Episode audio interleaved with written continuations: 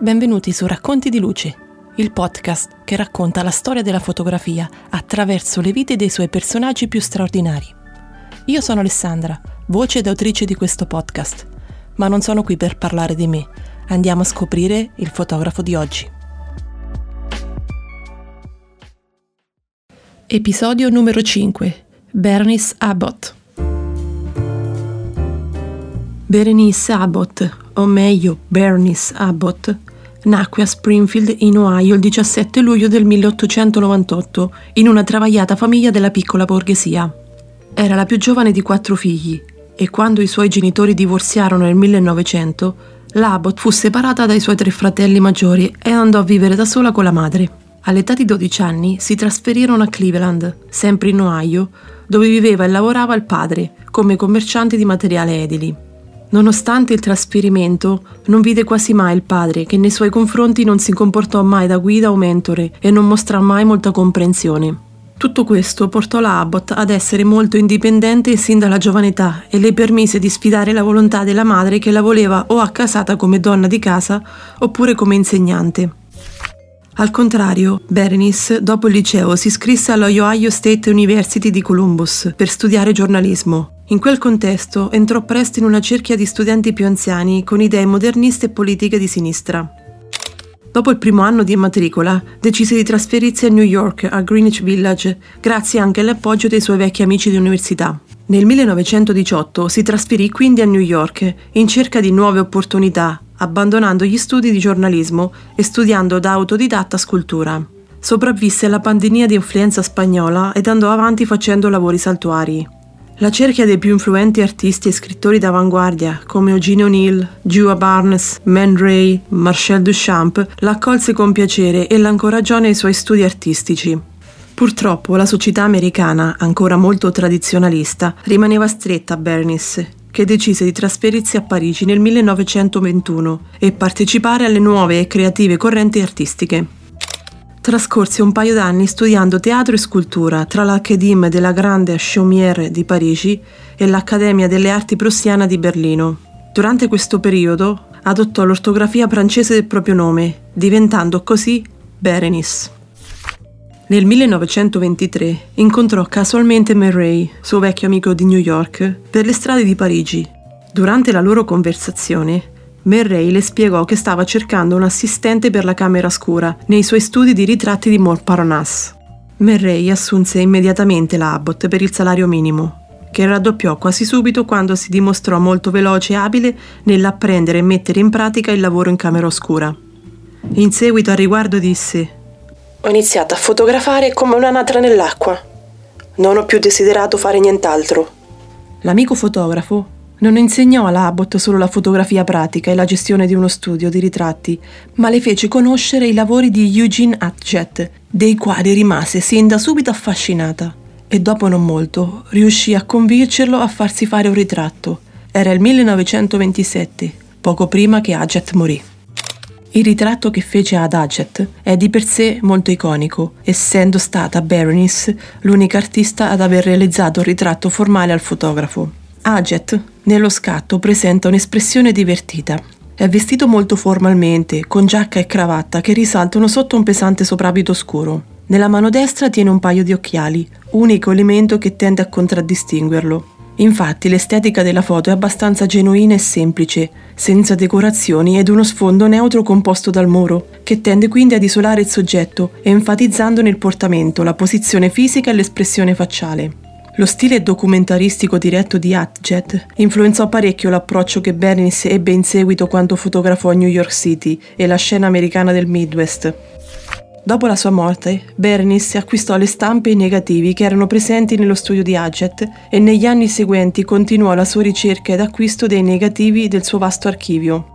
Foto che poi utilizzò per lavorare sulla promozione del lavoro di Atget, che avvenne tramite la pubblicazione di più libri e la realizzazione di alcune mostre. Col tempo Berenice cominciò a trovarsi sempre più a suo agio con la nuova arte della fotografia di ritratto e in special modo la accoppiata Ray Abbott fu tra le più acclamate e ricercate della scena parigina, tanto che l'editrice Silvia Bice affermò che essere ritratti da Murray e Berenice Abbott significava essere classificato come qualcuno che conta.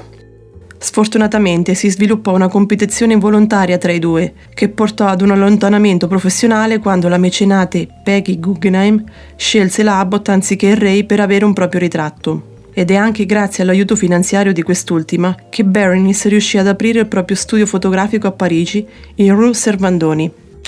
Più tardi, precisamente nel millenovecentoventinove, Berenice andò a New York per trovare qualche editore americano per le foto di Atget e, rivedendo la città dopo alcuni anni, ne riconobbe subito il potenziale fotografico. Tornò quindi a Parigi per chiudere il suo studio e tornare a New York, dove aprì uno studio di ritratti, ma dove soprattutto si concentrò sul progetto di documentare fotograficamente la città mentre subiva una trasformazione in metropoli moderna, con i suoi ritmi veloci e con gli onnipresenti contrasti tra il vecchio e il nuovo. Continuò comunque a promuovere il lavoro di Atget, anche grazie all'aiuto del gallerista Julien Levy, con il quale era coproprietaria di tutto l'archivio fotografico, e stipularono un contratto per la gestione della Atget Collection, dove Berenice si occupava della corretta conservazione dell'archivio, mentre Julien si occupava della parte commerciale.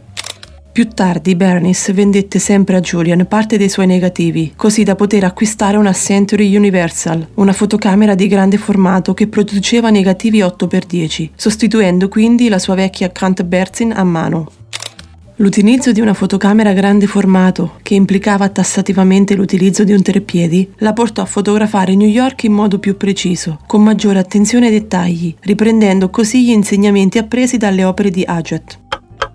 Famosa divenne la foto Night View of New York, dove appunto la Abbott ritrae la città di New York di notte. Il bianco delle luci degli edifici e dei fari delle auto nelle strade sottostanti contrasta nettamente con le solide e scure strutture dei numerosi edifici che dominano la città. La foto fu scattata tra le sedici e trenta e le diciassette di una giornata di fine dicembre nel millenovecentotrentaquattro da un piano superiore dell'Empire State Building, dove riuscì a trovare una visuale di inquadratura che rappresentava l'emergere della New York moderna. L'esposizione fu circa di quindici minuti.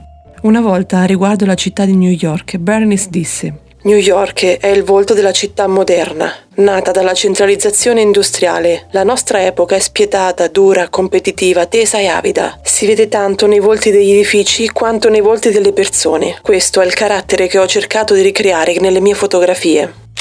Nel millenovecentotrentaquattro, il Museum of the City of New York ospitò la sua prima mostra personale, chiamata Changing New York, mostra che ottenne molti consensi di critica, in particolare dalla critica Elizabeth McCausland. Quest'ultima fu talmente stupita e catturata dal lavoro della Abbott che in seguito l'aiutò nel suo progetto Changing New York, gestendo la ricerca di supporto e scrivendo le descrizioni per molte delle immagini. La loro relazione, oltre che professionalmente, maturò anche emotivamente ed Elizabeth divenne la compagna di vita della Abbott fino alla morte della critica nel millenovecentosessantacinque.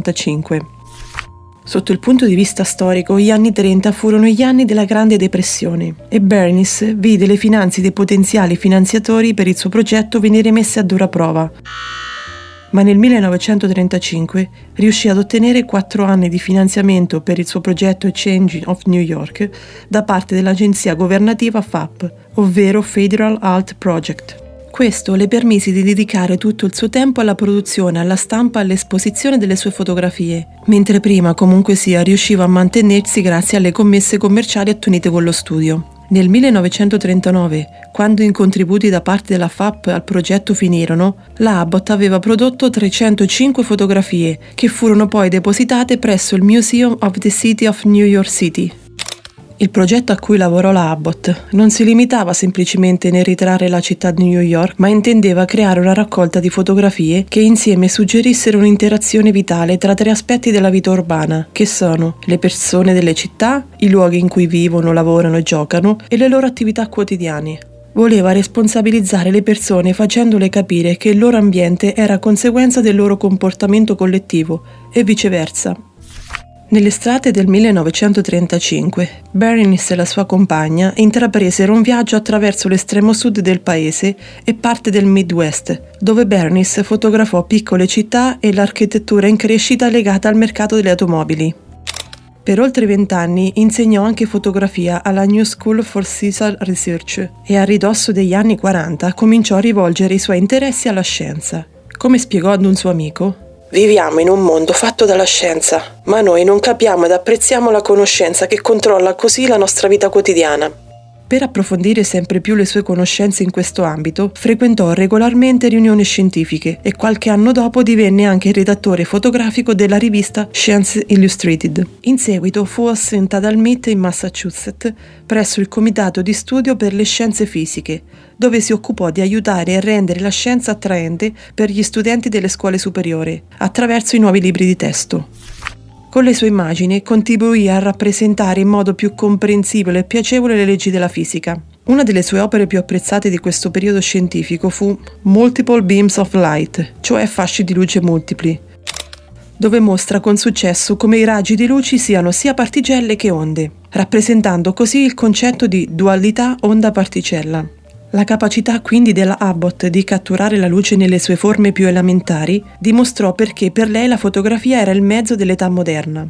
Il suo lavoro scientifico si rivolse anche alla realizzazione di attrezzature e dispositivi fotografici. Co-fondò a riguardo una società chiamata House of Photography, che in poco più di dieci anni sviluppò diverse macchine fotografiche ed accessori, come un cavalletto di distorsione, un autopoll, un giubbotto di stoffa con molte tasche e una candy camera ed un precursore del monopiede. Purtroppo, a causa delle scarse capacità di marketing, la società nel millenovecentocinquantanove chiuse i battenti. La Abbott trascorse gli ultimi decenni della sua vita in Maine, dove si trasferì su consiglio del medico dopo aver avuto problemi ai polmoni. L'inquinamento di New York purtroppo non le giovava. Comprò una casa vicino alla città di Monson e cominciò ad apprezzare la quiete del paese dopo tanti anni nella Grande Mela. Visitò anche tutto lo stato del Maine, lo fotografò e nel millenovecentosessantotto pubblicò il libro Portrait of Maine. Dopo anni di insicurezza finanziaria, le crescenti vendite dei suoi lavori e degli archivi dei negativi di Atget le fornirono una buona rendita per il resto della sua vita. Curioso è sapere che dopo aver vissuto la Grande Depressione negli anni trenta, la Abbott rimase sempre molto diffidente verso le istituzioni finanziarie ed era solita tenere i propri soldi nascosti in diversi posti della sua casa, cosa che però le si ritorse contro quando negli anni ottanta fu svaligiata. Berenice Abbott morì all'età di novantadue anni, cedendo ad una malattia respiratoria che l'aveva afflitta sin dall'infanzia, la bronchietaxia. Era il nove dicembre del millenovecentonovantuno. La carriera di Berenice è stata molto lunga ed ha spaziato tra i generi tra di loro molti opposti, dai ritratti dei primi tempi di Parigi alle foto di architettura di New York, per poi dedicarsi alla fotografia scientifica.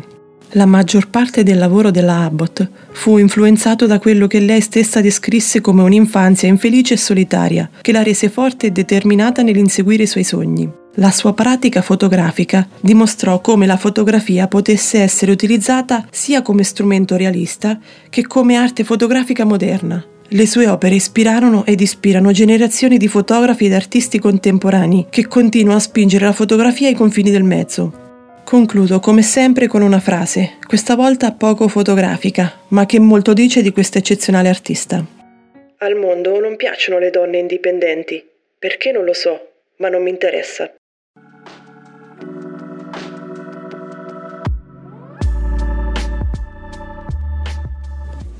Se ti è piaciuta questa puntata, ti è incuriosito e vuoi sapere di più su quali saranno i prossimi personaggi di cui parlerò, salva questo podcast tra i tuoi preferiti su Spotify, iTunes, Google Podcast o ovunque mi sentiate. E sul sito w w w punto raccontidilucepodcast punto com potrai trovare le informazioni e le fotografie riguardo ogni puntata. Il podcast ha cadenza bimensile ed ogni nuovo episodio verrà caricato il primo o il quindicesimo giorno di ogni mese. Vi aspetto quindi alla prossima puntata su Racconti di Luce.